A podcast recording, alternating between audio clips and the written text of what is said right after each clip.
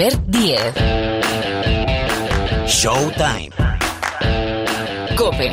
Estar informado.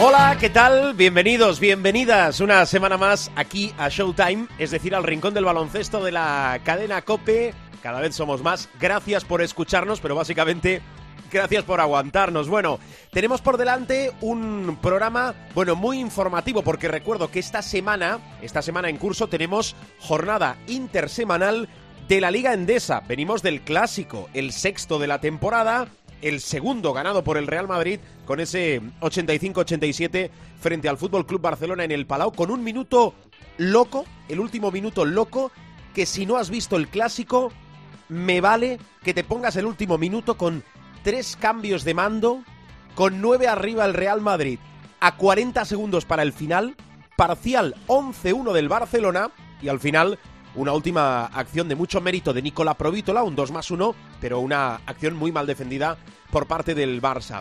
Bien el Madrid, mal el Barça, debutó Pau Gasol en la Liga Endesa, muy discreto, debutó en la Euroliga, ese fue el estreno realmente con el 16 de la camiseta del Barcelona, dos derrotas de momento, pero sobre todo la situación de Pau Gasol hay que evaluarla en que vaya tomando después de 25 meses sin jugar a baloncesto y baloncesto de alto nivel el ritmo de competición necesario. Por cierto, tenemos ya definidos todos los emparejamientos de cuartos del playoff de la Euroliga.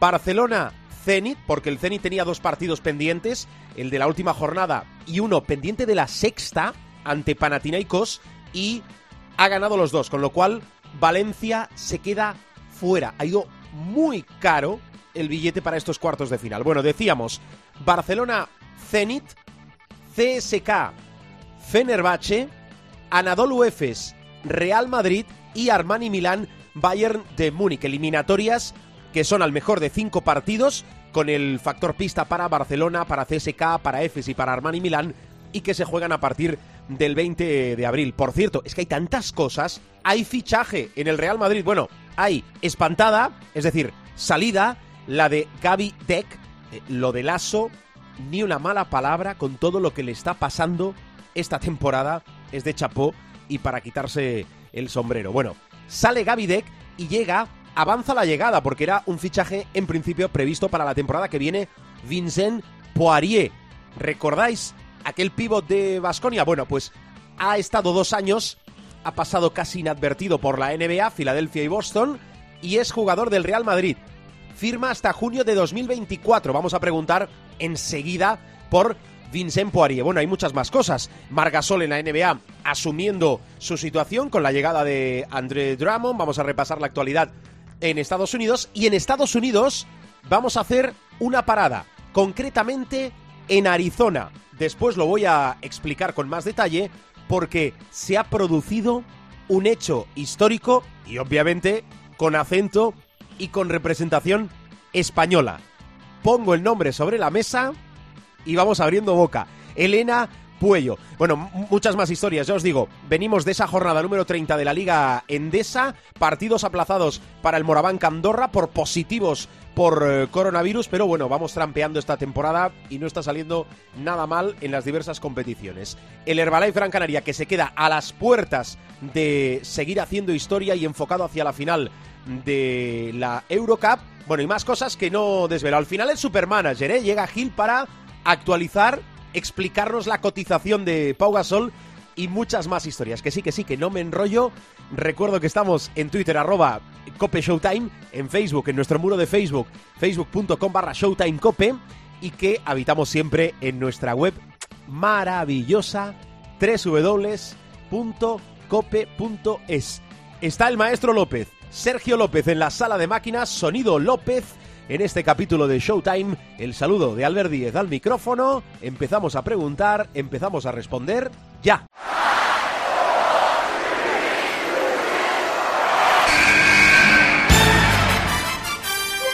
The inbound pass comes into Jordan. Here's Michael at the foul line. A shot on Elo. Good! The Bulls win! They win! They do have a timeout. Decide not to use it. Curry, way downtown. Bang! Bang! Oh, what a shot from Curry! Gasol con ganas de jugársela. They do have a timeout. Decide not to use it. Curry, way downtown. Bang! Bang! Oh, what a shot from Curry! Y para eso está por aquí Rubén Parra. Parra, ¿cómo estás? ¿Qué es de tu vida? Hola. Feliz semana, ¿cómo estamos? Pues no tan bien como tú, como te digo habitualmente. A ver, sí. que, que tenemos un montón de cosas y un montón de nombres propios, que yo sé que es recurrente y lo digo cada semana, pero mejor que diga eso, que no empecemos a hablar aquí y a redundar sobre lo mismo. A ver, lo primero, Pau Gasol, que sabéis que come aparte, ¿eh? Come absolutamente aparte. El debut, ¿cómo lo has visto? Doble debut, primero en Euroliga frente al Bayern. Eh, a mí me sorprendió, ¿eh? De inicio, anotando seis de los primeros ocho puntos del Fútbol Club Barcelona. Es cierto que le buscan, pero sobre todo lo que me interesa es tus sensaciones. Debut ante el Bayern, debuta en la Liga Endesa en el Clásico. ¿Cómo has visto a Pau? Pues el primer día muy bien, eh, el rato que jugó, eh, y el segundo muy mal. Eh, el primer día, lo que dices tú, nada más empezar, metió seis puntos de los ocho primeros del Barça, todos le buscaban, él creaba también oportunidades para los compañeros, tal, estuvo bien. Luego solo jugó 13 minutos, al Barça tampoco le iba la vida en el encuentro, de hecho de- descansaron Mirotic, Higgins, Oriola y tal, eh, les daba igual, ya eran primeros. De hecho, si el Barça perdía, como así Sí. fue, enviaba al Madrid a, a a- Turquía. Claro, correcto. Y se le quitaba de, una de un posible duelo en el primer eh, enfrentamiento de la Final Four, si pasaban, si pasaban ambos eh, eh, cuartos. La cuestión es que a Pau el primer día le vi bien, porque era la primera vez que, que jugaba en más de dos años y estuvo activo, se le veía físicamente bien. Y el segundo eh, se tuvo que emparejar con Tavares. Eh, el Madrid empezó muy fuerte y luego ya su presencia en el partido fue muy residual. Eh, acabó con cero puntos, que es una cosa muy llamativa. eh, que, Pau Gasol acabe un partido con, con cero puntos, pero ya te digo que tampoco jugó gran cosa. Y yo, de hecho, eh, a mí me preguntó Corro el sábado por la noche y dije que pensé, o sea, que pensaba que no iba a jugar. Porque no me parecía normal que después de dos años parado le metieras en dos partidos en, en prácticamente dos días. Eh, no sé, a mí a lo mejor es un poco precipitado meterle tan rápido seguido. Lo que sí es llamativo, muy llamativo, es que haya sido titular en los dos partidos. Sí, eh, yo eh, os digo la verdad, eh, pensaba como Parra, yo pensaba que no iba a jugar el clásico, pero reflexionando en frío el sábado, yo creo, puede pasar cualquier cosa, que en realidad Pau va despidiéndose de cada pista donde va. Ha jugado dos partidos en casa, ahora va a ir a Las Palmas. Eh, estamos ante la retirada de Pau, insisto, si es que no le sale muy bien todo y continúa la temporada que viene. Con lo cual, siendo el primer clásico, yo creo que, que no se nos es- tenía que haber escapado que iba a jugar. Sí, que a lo mejor quería despedirse del Real Madrid. Sí, es el, es el gran rival, es el partido supremo pueden- en España. Claro, que se pueden encontrar en el playoff de la Liga Endesa, lo más normal es que pase así, pero no desaprovechar esa primera oportunidad, ¿no? Eh, ¿le, le ves con miedo al contacto?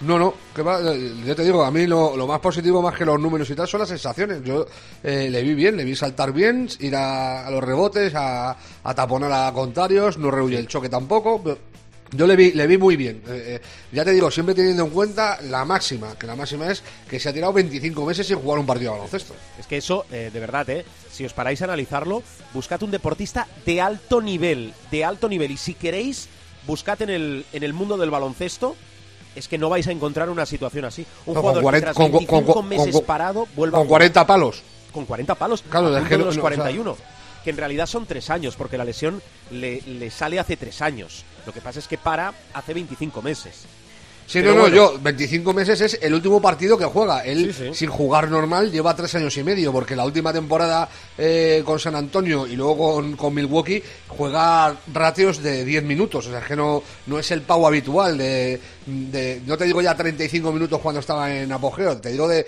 de 20-25 sus últimos años.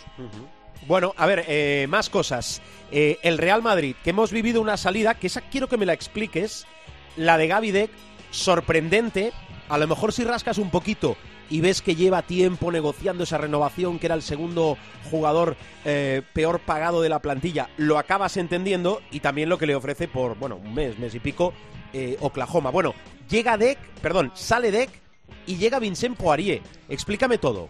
A ver, lo de Deck básicamente es que él se va por lo que dices tú, porque no ha llegado a un acuerdo con el Real Madrid y porque se le presenta una oportunidad histórica. Eh, le ha tocado la lotería. Eh, los, eh, los Thunder, que por cierto ya lo han hecho oficial el fichaje eh, de, de Gaby Deck eh, en sus redes sociales, los Thunder están por debajo del suelo salarial.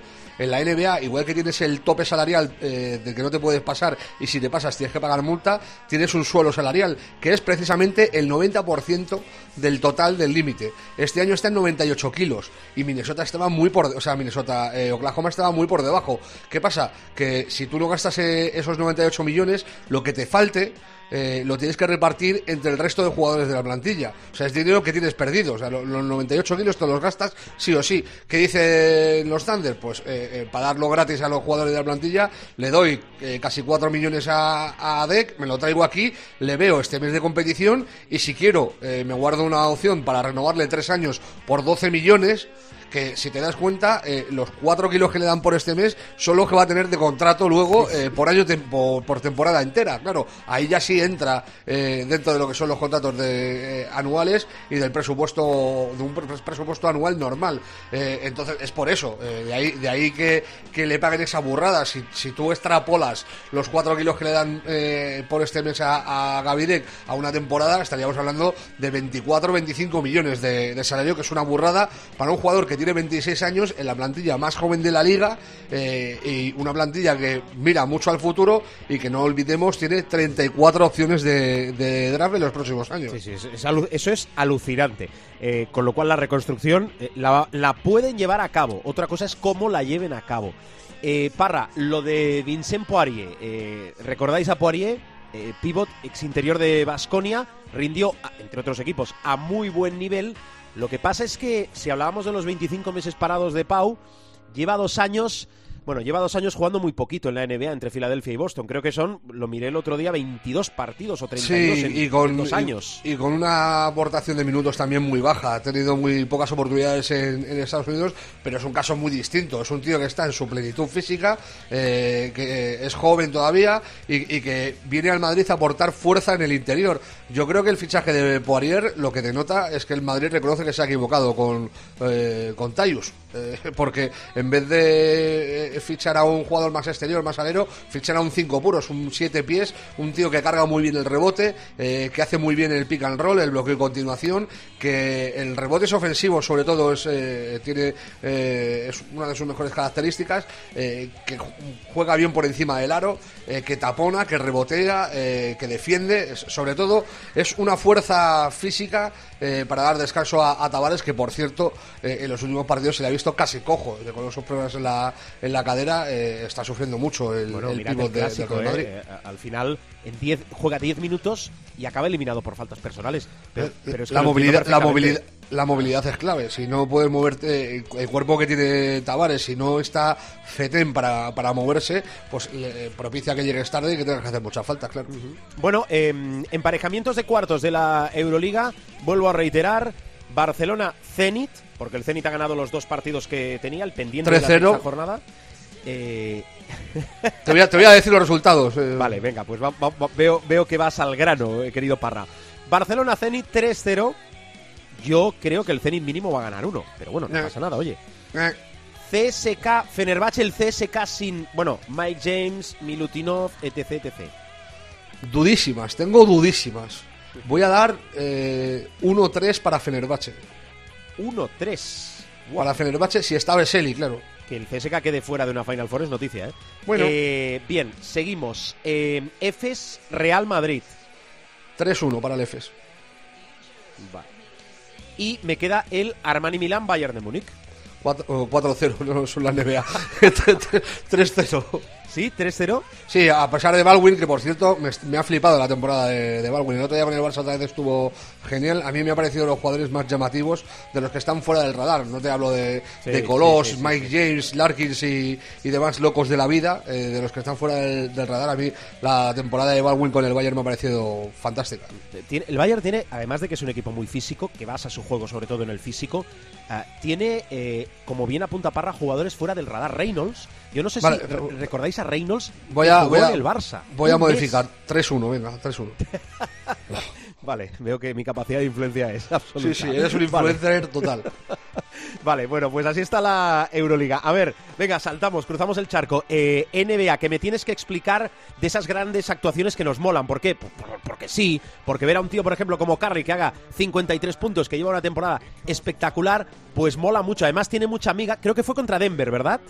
Sí, es eh, 53 puntos, eh, mete 21 en el primer cuarto, estaba a 19 de igualar a, Will Chamberlain como máximo anotador de los Warriors de la historia, de la franquicia. Hay que decir que Chamberlain solo estuvo 5 años y medio, porque luego cuando los Warriors se van a San Francisco, allá aguanta 2 años y medio y él se va a Filadelfia para jugar ya en los Sixers. Eh, en 5 años y medio hace esa burrada de puntos que ha igualado Curry en 11 temporadas, o sea, casi en el doble. O sea, eh, el ratio anotador de Will es inalcanzable para, para nadie en la NBA. Pues, Yo creo que Jordan y poco más le, soportan la, la mirada. Pero bueno, 53 puntos, 21 en el primer cuarto, ya batió a, a Will eh, en ese partido. Y 10 triples, es 18 partidos de 10 triples o más para Curry, es el que más lleva en la historia. Pero es que tienes que juntar a todos los demás que han metido más de 10 triples para, para igualarle o superarle. O sea, eh, todos los demás jugadores de la historia han metido eh, eh, 10 eh, 10 triples o más en un partido prácticamente las mismas veces que Curry solo. Eh, para mí está haciendo su mejor temporada de la historia, mejor que los dos años de sus MVPs. De hecho, yo uno de sus MVPs yo creo que debería haber sido para LeBron. Eh, es de esos que le han quitado, como el de Derrick Rose, que para mí también debería haber sido para LeBron ese año. Eh, pero este año el nivel de Curry es excepcional, no va a ser MVP porque hay jugadores que están también a un nivel de locos. Eh, yo sigo apostando por Jokic, aunque últimamente esté un poco más eh, dubitativo, se ve también cansado al, al de Denver, pero lo, que hizo ayer Curry fue espectacular. Y en ese partido vivimos historia épica eh, por lo de Curry y drama, drama total con la lesión de Jamal Murray a 50 segundos del final. Eh, la segunda estrella de, de Denver entra a canasta y se le va la rodilla a Mordor.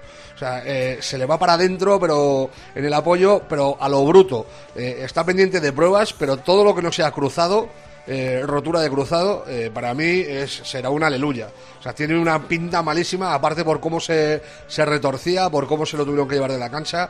Tiene una pinta muy, muy mala la lesión de Yamal. Esperemos que, que no sea para tanto y que esté equivocado, pero, pero ya te digo, tiene pinta de adiós a la temporada y adiós a medio temporada del año que viene. Pues sí. Oye, eh, hablando de, de no de la temporada que está haciendo, pero sí del futuro, porque yo recuerdo que no hace muchos capítulos, ¿verdad? El profe hablaba de un eh, interés, presunto interés de los Lakers y básicamente de LeBron James en intentar traerse a Curry.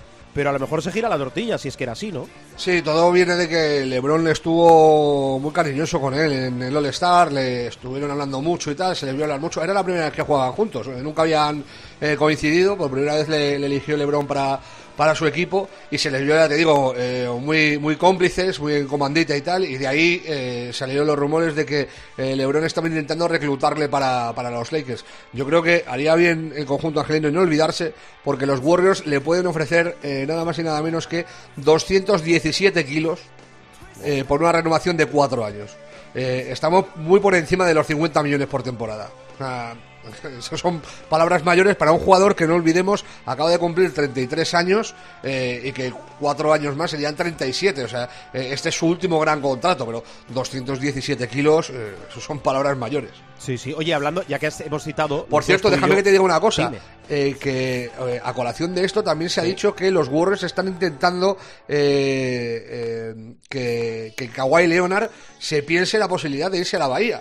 Kawhi Leonard termina contrato con, con los Clippers, lo, lo más normal y lógico es que siguiera allí, pero están diciendo también desde, desde Estados Unidos que eh, los Warriors están tirando las redes eh, cerca de Kawhi. Sea, si juntas a Kawhi con Curry, con la vuelta de Clay Thompson eh, y, y Weisman, eh, Draymond Green, estamos hablando de que los Warriors otra vez vuelven a ser favoritos al anillo. Si al final, una de las grandezas que tiene la, la NBA es el hecho de cómo puede cambiar una franquicia de una temporada o de dos temporadas hacia atrás. Y eso es magnífico, porque al final la esencia del deporte es competir. Eh, te decía que hemos citado a Lebron, eh, vamos a ir hilando temas. Eh, Lebron y Davis, ¿cuándo van a volver? A LeBron le dan tres semanas más y a Davis eh, le podemos ver tan pronto como en 10 días, eh, que me parece una noticia maravillosa para los Lakers, que están salvando eh, las ausencias como buenamente pueden. El otro día le pegaron el una- oeste? ¿Eh? quintos están en el oeste. Quintos en el oeste, sí. le- le- el- que el otro día, digo, le pegaron una soba a los Nets eh, tremenda en la madrugada del, del sábado al, al domingo. Una victoria, eh, pues para nada esperada. Yo, de hecho, eh, le dije a Corrochano que todo lo que fuera que los Lakers perdieran por menos de 12 me parecería maravilloso. Y ganaron por 20 y pico. O sea, eh, anoche perdieron con los Knicks, eh, pero bueno, ahí van eh, rascando las victorias que pueden. Como te digo, Davis vuelve en 10 días, LeBron en 3 semanas, pero yo creo que si eh, en algún momento ven peligrar la sexta plaza, eh, que sería jugar el play-in, bajar al séptimo octavo lugar, LeBron vuelve antes. Estoy convencidísimo. ¿Dónde crees que van a acabar? Porque bueno, yo creo que el top 3 del oeste lo tienen, lo tienen casi imposible. Eh, Los Nuggets están muy parejos con ellos. Lo digo ya que no caigan, digo por arriba. Yo creo que pueden pelear la cuarta a Denver eh, dependiendo de que Davis vuelva, cuando ya. vuelva pueda jugar del tirón y que LeBron eh, vuelva lo antes posible. Si LeBron y Davis vuelven bien y tal, yo creo que los Lakers pueden acabar la temporada ganando 6, 7, 8 o 9 partidos seguidos. Perfectísimamente. En el oeste están los Jazz, estos deslumbrantes cada vez menos. eh, Jazz eh, líderes, 40 victorias. eh, primera, atención, eh, vienen de sufrir la primera derrota en casa de la temporada. Una racha que, que eran 24, 24 seguidas. La temporada no, de 2021, porque De ellos 2021, ar- perdón, perdón, de ar- 2021, arrancan, per- arrancan perdiendo los dos primeros en casa, en diciembre. Pierden los dos primeros en casa y este es el tercero que pierden en casa, pero en el 2021 no habían perdido ninguno. Venían de 24 victorias seguidas eh, en casa. En todo el año no conocían la derrota y cayeron ante los, eh, ante los Wizards con otro triple doble de Russell Westbrook que va a acabar el primero, o sea, va a superar a Oscar Robertson más pronto que tarde, con todo el dolor de mi corazón. Eh, y con un Bradley Bill eh, brutal también. O sea, hizo un partidazo Donovan Mitchell, eh, también Joe Ingles, pero fue insuficiente. Y, y los Wizards pues siguen a la suya. Son un equipo más raro que un piojo verde. O sea, igual te pierden con el peor equipo de la liga que te ganan al mejor. O sea, y en este caso es que es tal cual. Bueno, en el renglón de esta semana de Russell Westbrook, 25 puntitos, 14 rebotes y 14 asistencias. ¿eh? Ya activamos el siguiente renglón a ver cuando, cuando él lo hace, lo consigue y sigue en la suya. Eh, como diría el bueno de Iñaki Cano Jr., eh, sumando estadísticas. Eh, ¿Qué me dejo? A ver, porque enseguida te voy a pedir los partidos de la semana en curso, aquello que no nos debemos perder y nos vamos a ir a Arizona. ¿Pero qué me dejo, Parra? A ver. Pues muy rápidamente, te voy a decir tres nombres más. Hemos hablado de Curry, hemos hablado de, de Westbrook. Eh, hay que remarcar la semana de, de Rosen. Eh, brutal partido contra los Dallas Mavericks, anotando la canasta ganadora. Eh, había puesto Doncic a Dallas eh, arriba eh, a poco menos de 20 segundos del final. Y de Rosen anota eh, sobre la bocina para dar el triunfo a, a San Antonio. Está haciendo unos partidos magníficos. Un tío que al principio en la liga era sobre todo físico, pero con, con el paso de los años, sobre todo desde su llegada a Toronto, empezó a trabajar en el tiro de media distancia y de larga distancia y se ha convertido en un tirador más que fiable. Está haciendo una temporada muy meritoria con, con los Spurs. El otro, Joel Embiid, que ha vuelto como si no se hubiera ido nunca. Eh, estoy casi convencido de que si no hubiera sido por, por ese periodo de baja, le pelearía fuertemente el, el MVP a, a Jokic, que para mí sigue siendo el primero en, en las apuestas. Eh, para mí está siendo el mejor de, de la temporada, pero lo que hizo, lo que está haciendo en en estos últimos partidos, anoche se polió a Dallas prácticamente solo en 25 minutos.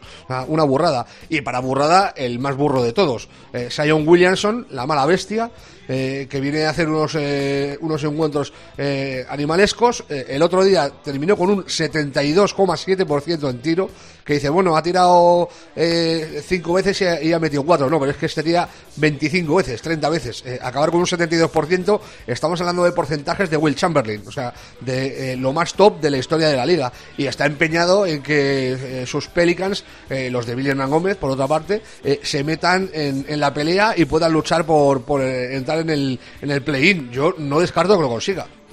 Bueno, pues dicho esto, a ver, Parra, ¿qué no nos debemos perder esta semana? Partidos destacados que son delicatessen, ¿eh? es decir, hay muchos, pero Parra selecciona. A ver, ¿qué tienes ahí apuntado? El primero, eh, mira, otro nombre que nos habíamos dejado. Sixers contra Brooklyn Nets. Eh, Durán volvió la semana pasada, eh, jugó un partido y luego contra los Lakers ya fue titular. Vamos a tener la oportunidad de verle contra Embiid a unos Nets que es- espero que puedan ya contar con Kyrie Irving, que se va a perder algún partido por motivos personales, pero para la madrugada del, jueves debería estar. Eh, eh, Sixers Nets eh, es prácticamente primero contra el segundo del este. Podría ser la final de la conferencia perfectísimamente. Para mí, de hecho, son los dos mejores equipos eh, de la conferencia de calle. Luego, en la madrugada del sábado, repetimos con Embiid, Sixers contra Clippers. Embiid contra Kawhi, el hombre que le hizo pupita con ese canastón cuando estaba en Toronto sobre la bocina que eliminó a los de Filadelfia y llevó a Toronto a luchar por un anillo que luego ganarían. Eh, en la madruga- eh, el domingo a las nueve y media, en horario buenísimo, Miami Heat contra Brooklyn Nets, que es eh, otra posible final. Son los finalistas de- del año pasado, Miami Heat, eh, con todas sus eh, nuevas incorporaciones, contra los Brooklyn Nets. A ver cuándo recuperan a Harden y pueden estar los tres juntos, porque se va acabando la temporada y, no tenemos muchas oportunidades de, ver cómo, cómo cuajan los tres. Y por último, el, el último partido que he seleccionado, Milwaukee Bucks contra Phoenix Suns. Eh, a mí Phoenix me parece la sorpresa de la temporada eh, mayúscula. Yo pensaba que lo iba a hacer bien, pero segundo del oeste me parece una burrada. En la madrugada del martes, eh, Milwaukee, a ver si tienen Anteto, que se ha perdido varios partidos por molestias, contra Phoenix Suns, que ya te digo, para mí son la sensación de la temporada. Bueno, pues dicho esto, ahora eh, vamos a seguir en Estados Unidos con lo que es noticia en el deporte de Estados Unidos y en el deporte de la canasta, porque sabéis que venimos de un mes de marzo donde se han decidido los eh, campeonatos universitarios. Más en Showtime.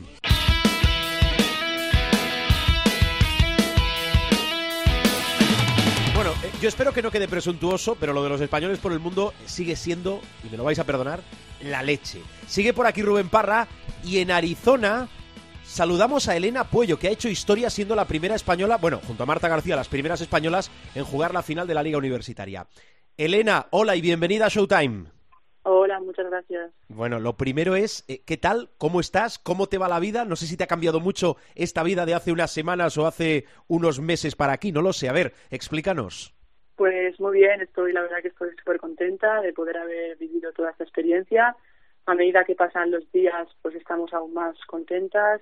Creo que hemos hecho un, un trabajo bastante bueno durante toda la temporada y creo que se ha visto al, al final de todo. Mm, Yo he dicho hacer historia. A lo mejor tú dices, bueno, hacer historia es ganar el título o, o eso ya son palabras mayores. Sí, bueno, a ver, eh, hacer historia, hemos hecho historia, hemos sido las primeras españolas en, en jugar una, una final. Lo que hubiera gustado más, ¿no? Haber pues podido ganar también el premio, pero bueno, al final completamos hasta el final y pues hicimos lo que lo que pudimos. Mm, Si le tienes que explicar a la gente, a la gente que nos está escuchando, sé que has hecho muchas entrevistas, pero ¿quién es Elena Puello, jugadora de baloncesto? ¿Cómo lo haces? A ver. Pues yo pues soy una jugadora, yo intento jugar mucho en equipo, intento a mí me, me gusta mucho el pase, a mí lo de votar y votar no me gusta mucho, yo intento que todo el equipo juegue junto y así pues poder sacar más eh, cosas. Ujú. Tú eres mallorquina. Eh, sí, bueno, yo soy de Palma de Mallorca, ahora tengo 20 años y, y sí. ¿Y cómo surge esta aventura norteamericana? A ver, eh, ¿por qué acabas jugando en Arizona? ¿Por qué Elena Puello acaba jugando en Estados Unidos y en Arizona? Y con esta historia tan bonita que estamos contando. A ver.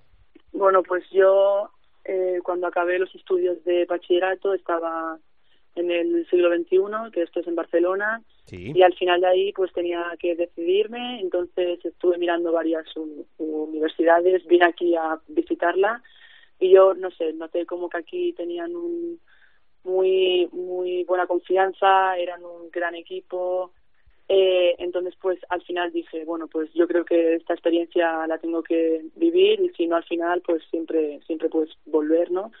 Pero yo creo que decidí una buena decisión. Bueno, ahora voy a escuchar a Rubén Parra, que si alguien sigue y de cerca, entre otras cosas, el baloncesto femenino de aquí y de allá, es él. Pero dime una cosa, que yo he leído algo, pero quiero que tú me lo expliques. ¿Cómo te llaman en las canchas o en algunas canchas de baloncesto en Estados Unidos? A ver. Bueno, pues aquí me pueden llamar o pollo o pollo loco. Puello loco. Eh, si te digo el- sí, sí, si te digo la verdad, o sea, yo creo que salió de un entrenamiento que estaba hablando con una compañera y pues aquí como que te preguntan mucho cómo se dice esto en español, cómo se dice loca en español. Entonces yo creo que al final un día uno dijo pollo loco y a- a- ahora a partir de ahí pues pues a- así siempre. Pues Puello loco. ¿Te gusta o te es igual? Me gusta o sea, a mí, pues mucha gente me llama Puello, Elena, aquí como, como siempre dicen, pues con la H, mucha gente me dice Helena, pues a mí Mm. ya me da igual, a mí Pollo loco. Curioso. Bueno, bueno. Me guarda alguna para el final. Eh, Parra, dale, venga. Bueno, básicamente, el año pasado tuvisteis una temporada muy buena, acabasteis cuartas de conferencia eh, y caísteis en, semifinales. Este año, eh, me refiero en, el torneo de conferencia, eh, en, el Pac-12.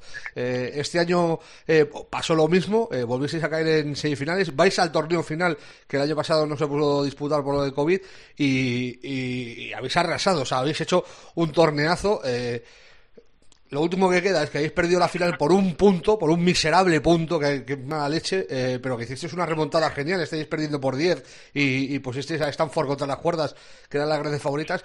Pero yo me quiero remontar al partido anterior, a, las semifinales. Os cargasteis a Yukon, que eso son palabras mayores. Sí, eh, Yukon, pues todas sabíamos que era pues uno de los de los mejores equipos que había en Estados Unidos. Fuimos como con un poco de miedo, no así al principio, pero luego yo creo que la clave estuvo que supimos controlar mucho el tiempo del partido y siempre estábamos más o menos pues cinco arriba, seis arriba. Creo que nunca se pusieron por de- delante nuestro. Entonces yo creo que eso fue como lo que nos marcó más.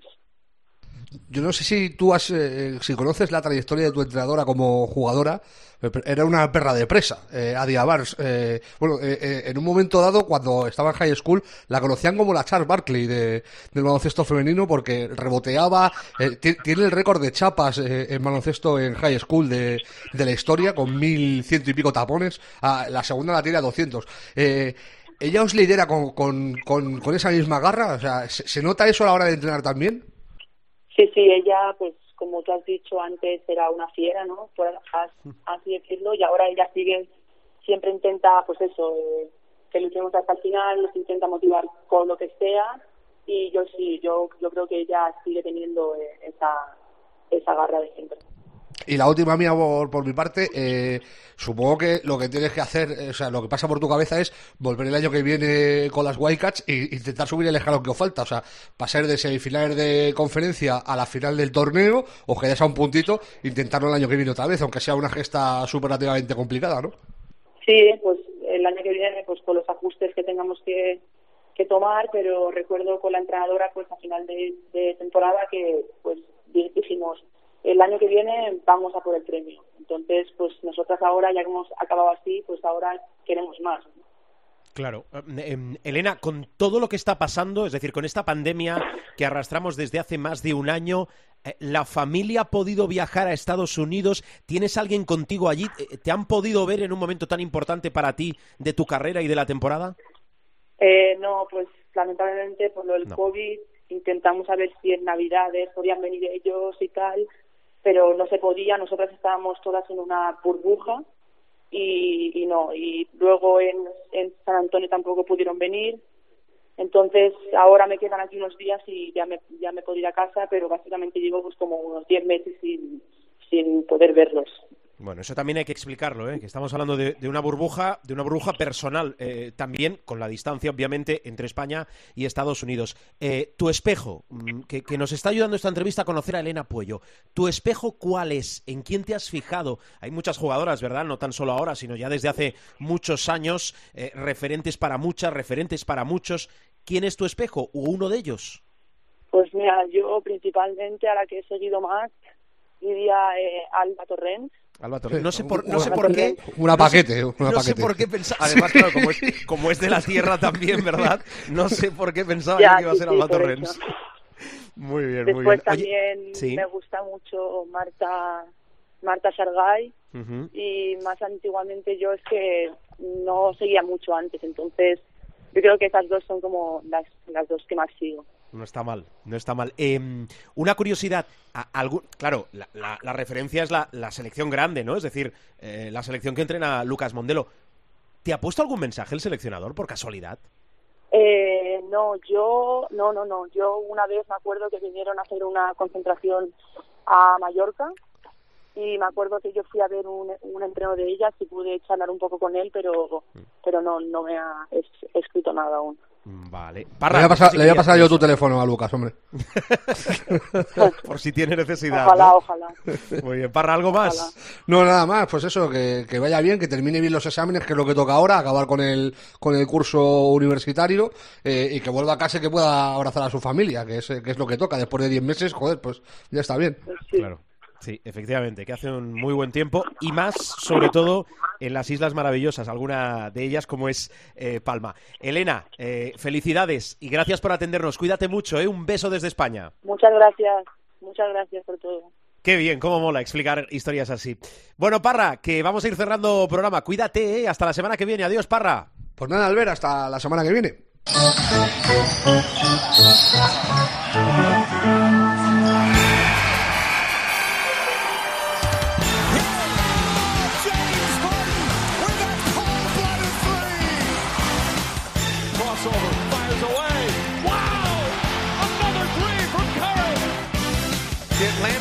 Select Luka Doncic.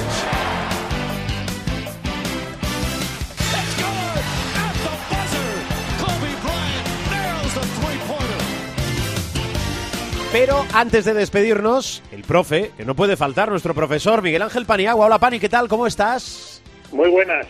Bueno, vaya escenario tenemos encima de la mesa, ¿eh? Eh, oye, los emparejamientos de los cuartos de la Euroliga, que ahora daba su vaticinio eh, Parra, poquitas sorpresas. ¿Qué te dicen ahora mismo antes de empezar?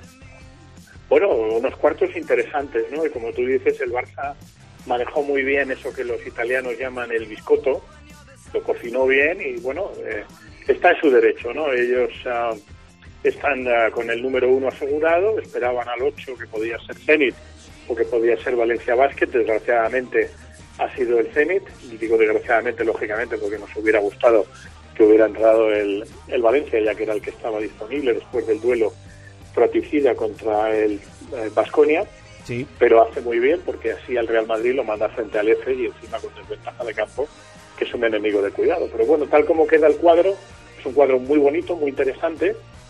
Obviamente el Barça frente al Zenit tiene una gran ventaja, no solo de campo, sino para ganar. El 2-7 es un Chesca Fenerbahce, que casi te diría que si no fuera porque me mojo siempre no me atrevería a dar un pronóstico, porque a mí me parece eh, ese cuadro, ese lado del cuadro es bestial.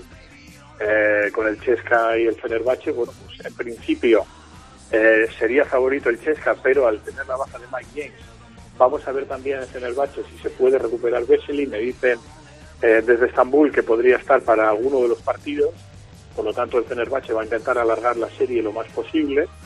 Eh, y aquí vamos a dar un 3-2 al, al Chesca. Luego el 3-6 es otra batalla campal, porque es el F, es un equipo en una forma extraordinaria frente al Real Madrid. Un Real Madrid mermado, pero bueno, que, que sigue siendo el Real Madrid y que tiene plantilla suficiente para darle guerra al EFES, pero por aquello de, de que el EFES juega en casa y tal, aunque no tiene público, pero vamos a darle ventaja al EFES de 3-2 también. Y el Armani Jeans eh, Bayern, que todo el mundo da por favorito al Armani, yo también, pero creo que va a ser una, un- una semifinal mucho más competida de lo que parece, ¿no? Porque el Bayern juega sin presión, está jugando bien además, Trinquieri ha hecho un ah, equipo muy compacto, pero bueno, creo que los de Ettore Messina superarán. De forma que nos quedaría una Final Four, Barça Armani Jeans y eh, Chesca eh, Anadolu Efes. Bueno, bien, no está mal. Eh, de Gasol, de Pau Gasol, ¿qué me dices después de verle pisar de nuevo un parquet, un parquet de baloncesto compitiendo? Bueno, le vi, le vi bastante bien contra el Bayern, Sí. y debo decir que no le vi tan bien frente al Real Madrid, lo cual quiere decir que a lo mejor partidos tan seguidos no le vinieron bien o el, el esquema de juego, el Barça no jugó excesivamente bien frente al Real Madrid en el partido de liga, Ah, pero bueno, le vi aceptablemente bien en, ah, en el partido frente al Bayern, más o menos lo esperado, con ah, su calidad intacta, pero evidentemente pues con más problemas en defensa, con problemas de movilidad lateral, bueno, eso lo ha tenido siempre, pero acrecentado ahora por la edad y por su estado físico. Pero le vi bastante bien, la verdad. Luego, eh, dentro de la caída general que tuvo el Barça en el partido de Liga frente al Real Madrid, pues ahí ya no le vi eh, tan bien, pero bueno, poco a poco, yo creo que eh, todos sabemos ah, de qué va esto en relación a Pau Gasol y hay que tener paciencia y bueno, que siga aportando minutos de calidad. Bueno, y de la NBA em, hemos repasado con Parra, bueno, cómo está el uh, universo NBA a grandes rasgos con la lesión de Jamal Murray, la derrota de Utah, la primera de 2021 en casa, eh, lo de Stephen Curry también con el futuro, con el presente, esa exhibición. Bueno, em, más pinceladas que nos quieras dar de la NBA, de lo que tú sabes y nosotros, gracias a ti, debemos saber. Bueno, hay una noticia muy interesante que es uh, la adquisición de momento de una parte de, la, de los Minnesota Timberwolves por parte de un dúo eh, que se compone, eh, que tiene como parte del, del dúo está McLaw, que es un magnate de, de la informática, de estos, eh, lo que llaman New Money, uh, y está Alex Rodríguez, un famosísimo jugador de béisbol, eh, muy conocido por su relación sentimental con Jennifer López, que está on-off, on-off, dependiendo un poco de, del tiempo, que ahora está on y parece ser que se han prometido. Esa adquisición, eh, que está entre 500 millones y 1000 millones, porque se hace periódica, con la idea de terminar comprándole a Glenn Taylor el equipo, eh, pone el valor de la franquicia altísimo, ¿no? Um, en, en, más de 4 mil millones de dólares. Pero la derivada de esto es que mmm, hay una cosa muy importante que no debe pasar desapercibida y es que, aunque esto no hay que tomarlo a face value, como se dice en inglés, es decir, no hay que tomárselo al pie de la letra, porque algunas veces esto que, vi, que han dicho los nuevos uh, copropietarios no siempre se cumple, que es eh, cuando nosotros tengamos mayoría accionarial, es decir, uh, Lord y uh, Alex Rodríguez tengan mayoría accionarial y por tanto ese dúo sea el propietario de los Minnesota Timberwolves, no moveremos el equipo, no nos mudaremos de Minneapolis, de Minnesota. Eso es una gran noticia. Pero la derivada es que no se van a mover porque en un principio la idea era moverse, pero la NBA ha dado más o menos garantías de que habrá una expansión eh, a no más tardar 2024. Esa expansión lleva un equipo a Seattle y el segundo equipo que está oscilando siempre, hemos hablado muchas veces de Kansas City, eh, San José y tal, eh, Las Vegas, ahora mismo el equipo, el club, la franquicia, que podría ingresar, por, por cierto, poniendo más de 3.000 millones de dólares en el monto, sería Las Vegas. Ahora mismo es favorita Las Vegas. Tiene que eh, cuadrar una serie de cosas en relación a las apuestas y tal que a la NBA le dan mucho miedo, como que no pueda apostarse sobre partidos de, de la NBA en, en los uh, bookies oficiales de Las Vegas.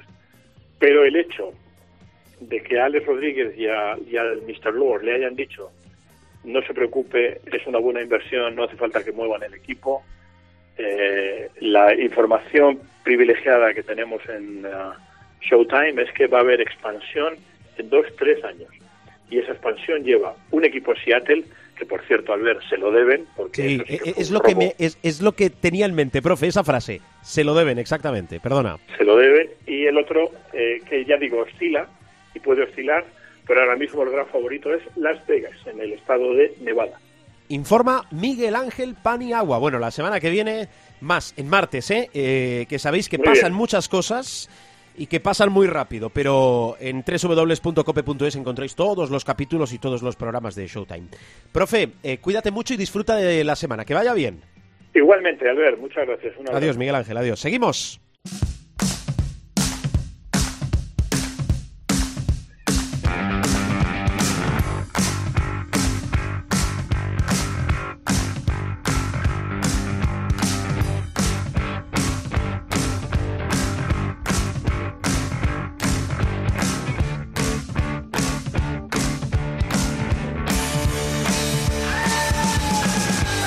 A ir despidiendo programa, pero antes el Supermanager. Hola, Supermanager, ¿cómo estás? Bienvenidos a los minutos de la basura. ¿Qué tal? Muy José, bien. no, por favor.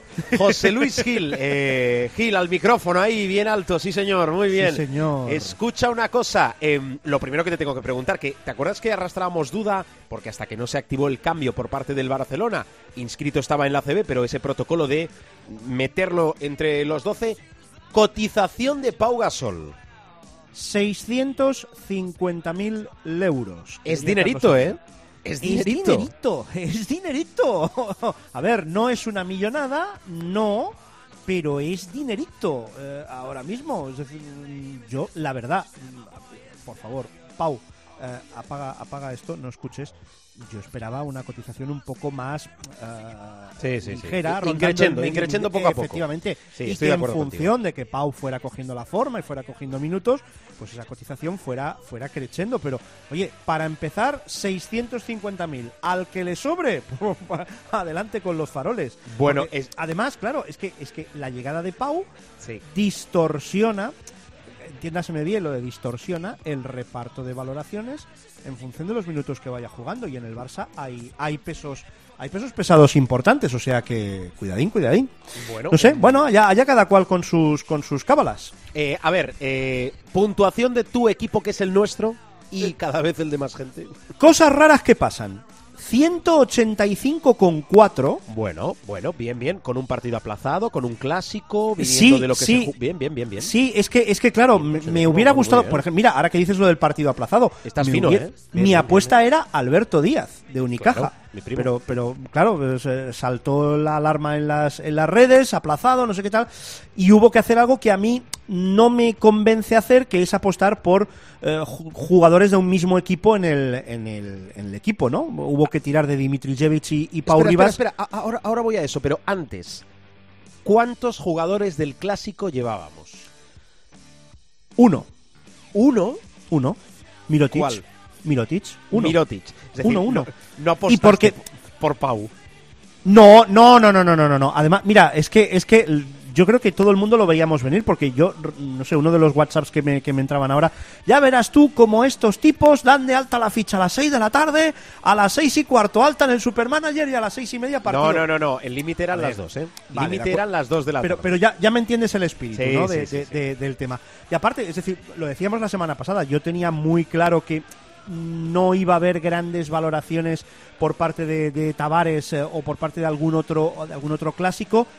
Yo no calculaba una victoria del Madrid, pero sí calculaba que a poco que tampoco fue un gran partido de Mirotic, como aquel que dice, y con nada, con nada se fue a 15 de a 15 de valoración, con lo cual pues eh, sí que, además, teniendo en cuenta que era banderita y que las banderitas esta temporada, pues van- vamos, valen su peso en oro, pues eh, no, no, no, no. Mira, la apuesta de la semana nos salió fantástica, porque apostamos por Endoy en la pintura y con 39,6 el pivot del Betis, pues nos dio unos réditos que, por ejemplo, pues eh, se quedaron muy lejos de los números de Dimitrijevic 8 y Pau Rivas y Pau Rivas 0, pero bueno, eh, había que el equipo que llevábamos, José. A ver. Dimitrijevic, Huertas en los bases, Radonsic, Robertson, Enis, Pau Rivas.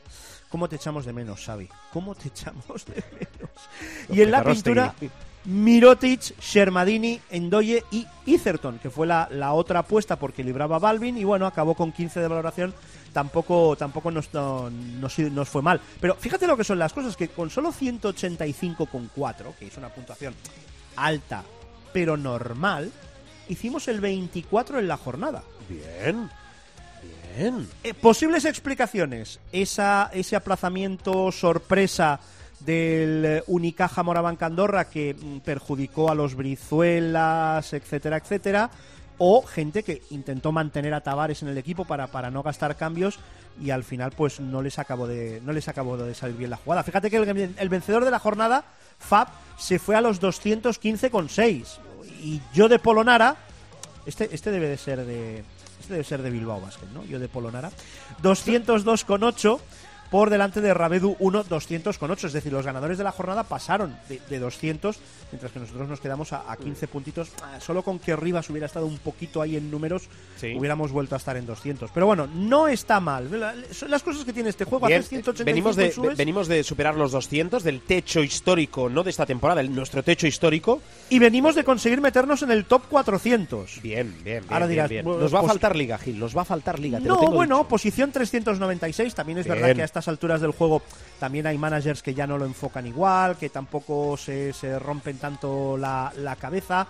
Pero, pero bueno, eh, o sea, ahí, ahí estamos. Mira, ma- más, eh, más quebraderos de cabeza, porque ah, se nos tira encima la jornada. Sí, jornada que arranca la número 31 el martes con el Real Madrid Lenovo Tenerife, que ¿Y qué va a tener amigo? continuidad el miércoles con tres partidos. Bueno, eh, tres más el jueves y se alarga hasta el viernes con dos más. Es magnífico. ¿Y, y, y qué haces, amigo? Eh, eh, Shermadini en el Wizzing, ¿qué? Eh, Mirotic contra Shermadini, ¿qué?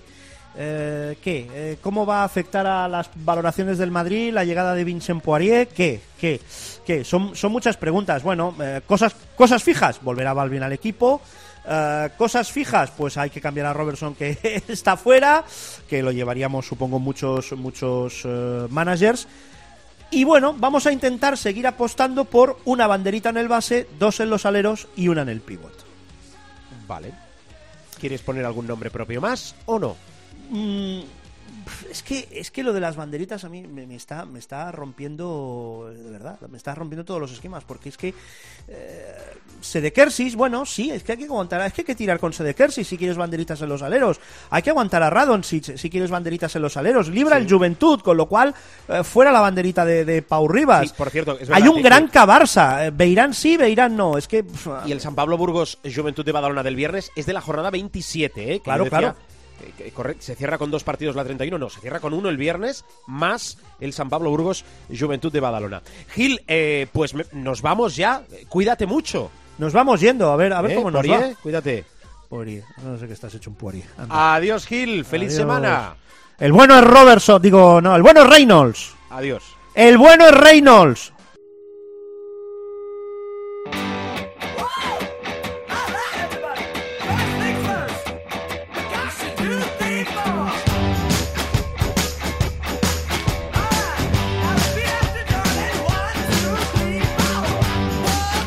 Nos vamos, bajamos la persiana del capítulo de esta semana. Semana cargada de baloncesto también, ¿eh? sobre todo con esa jornada. Bueno, vamos a ver porque hay partidos que se van aplazando. Jornada intersemanal de la Liga Endesa. Bueno, que nos podéis descargar y escuchar por este orden cuando y donde queráis. Sí, en www.cope.es, en iTunes, en iBox, en los principales kioscos de descarga nos encontráis. Pero siempre, siempre con vosotros los martes, habitualmente saliendo los martes. Bueno, Feliz semana de baloncesto, que el baloncesto os acompañe y sobre todo mucha prudencia. Adiós.